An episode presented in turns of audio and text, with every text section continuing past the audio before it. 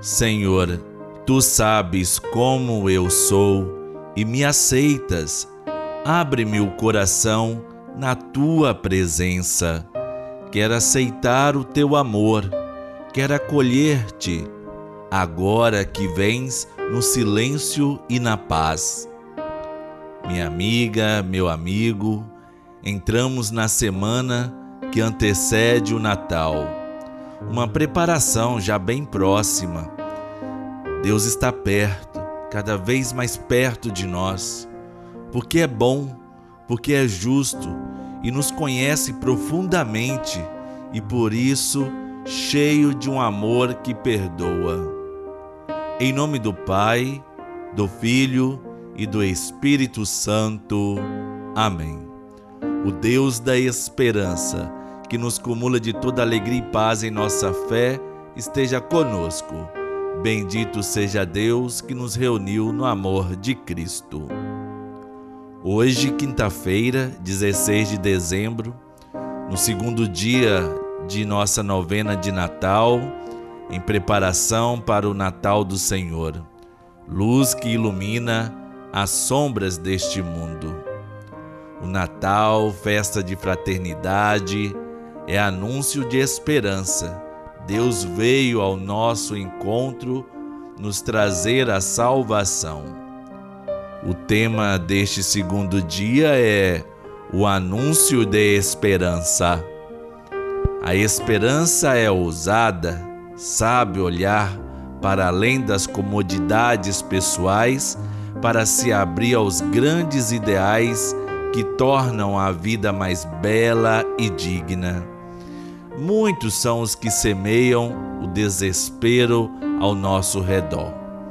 Como discípulos missionários de Jesus, somos chamados a ser portadores e construtores da esperança. Isso não significa fechar os olhos para a realidade da morte, mas também ser capazes de perceber a vida que cresce entre os espinhos.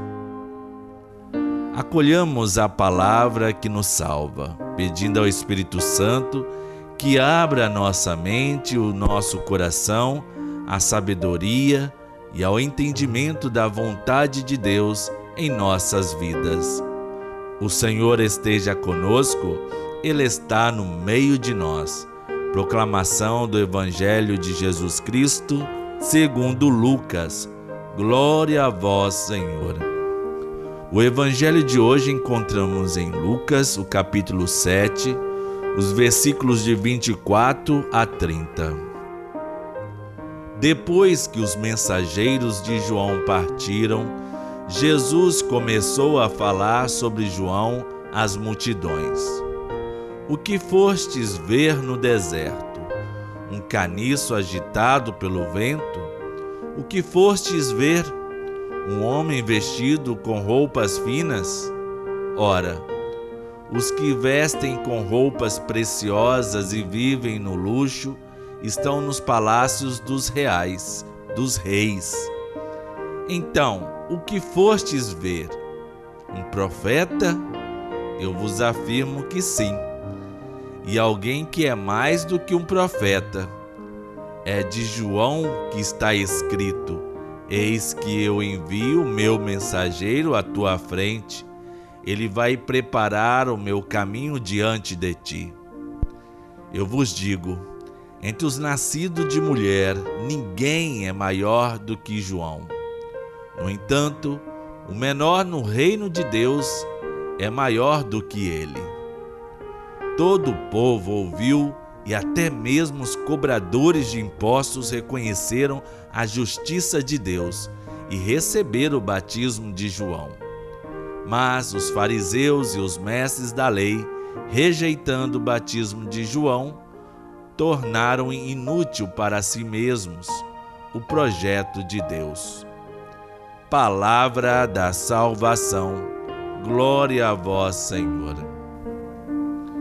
Hoje, Jesus pergunta-nos 3 vezes: que foste ver no deserto? O que foste ver? Que foste ver então? O evangelho de hoje nos apresenta a figura de João Batista, o precursor do Senhor, sobre quem está escrito: eis que vos envio o meu mensageiro à tua frente, ele vai preparar o meu caminho diante de ti. João foi um homem de Deus, humilde, modesto e penitente, um homem totalmente voltado para a causa do Senhor e para preparar seus caminhos. Por isso, ele assume um papel fundamental na compreensão do mistério da vinda do Cristo, o Messias. João tinha a coragem de dizer o que pensava e dizer aquilo que não só agrada, principalmente aos fariseus e aos doutores da lei. Aquele que prega a conversão, que não usa meios termos para condenar os soberbos. João Batista é como uma seta, sinal que aponta as pessoas ao caminho da salvação, que é Jesus. Temos que também ser setas, sinal que aponta às pessoas o caminho da salvação, que é Jesus. Oremos. Pai Santo, Deus eterno e todo-poderoso, nós vos louvamos, vos bendizemos, nós vos damos graças, Senhor, pela vossa imensa glória. Graças, Pai, porque preparaste-nos um caminho à vinda do vosso amado Filho, nosso Senhor Jesus, enviando João Batista para preparar-lhe o caminho. E embora sendo ele o maior de todos, nascido de mulher, a vossa graça se estende ao menor, ao simples de coração, dando-nos a esperança de que a vossa misericórdia não se apartará de nós e nada fará mudar a aliança da vossa paz para com cada um de nós que aceitamos e abraçamos o vosso projeto de amor. Graças, Pai, glórias e louvores a vós, Senhor. Amém. Pai nosso que estais nos céus, santificado seja o vosso nome. Venha a nós o vosso reino, seja feita a vossa vontade, assim na terra como no céu. O pão nosso de cada dia nos dai hoje, perdoai-nos as nossas ofensas, assim como nós perdoamos a quem nos tem ofendido. E não nos deixeis cair em tentação, mas livrai-nos do mal, pois teu é o reino, o poder e a glória para sempre. Santa Maria, Mãe de Jesus e Nossa, rogai a Deus por nós e pelas mulheres com dificuldade de engravidar, para que sintam a presença amorosa de Deus e da família. Ave Maria, cheia de graça, o Senhor é convosco, bendita sois vós entre as mulheres e bendito é o fruto do vosso ventre, Jesus. Santa Maria, Mãe de Deus, rogai por nós, pecadores, agora e na hora de nossa morte. Amém. Nosso auxílio está no nome do Senhor. Que o Deus onipotente e misericordioso nos ilumine com o advento do seu Filho, em cuja vinda credes e cuja volta esperais, e derrame sobre nós as suas bênçãos. Pai, Filho e Espírito Santo, desça sobre nós e permaneça para sempre. Amém. A novena de Natal faz parte do patrimônio da religiosidade popular.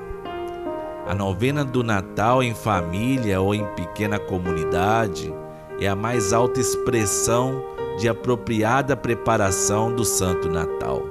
É muito importante a participação em algum grupo de família, pastoral, movimentos da igreja, comunidades, a vizinhança, condomínio, apartamento ou mesmo seu ambiente de trabalho. A novena de Natal também é uma ocasião e atitude propícia à reconciliação. Procuremos celebrar o Santo Natal sem ressentimentos, sem mágoas, rancor e ódio, de coração aberto e puro, para que nele Jesus habite. O tempo de preparação do Santo Natal é tempo de festa e do perdão.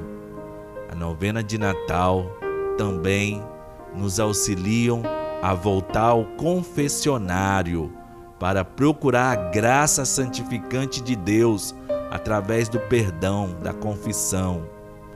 Outra atitude louvável da novena de Natal é o exercício da caridade, com um gesto concreto de doações de alimentos àqueles com maior vulnerabilidade social. No amor de Santa Rita, nunca estaremos sozinhos.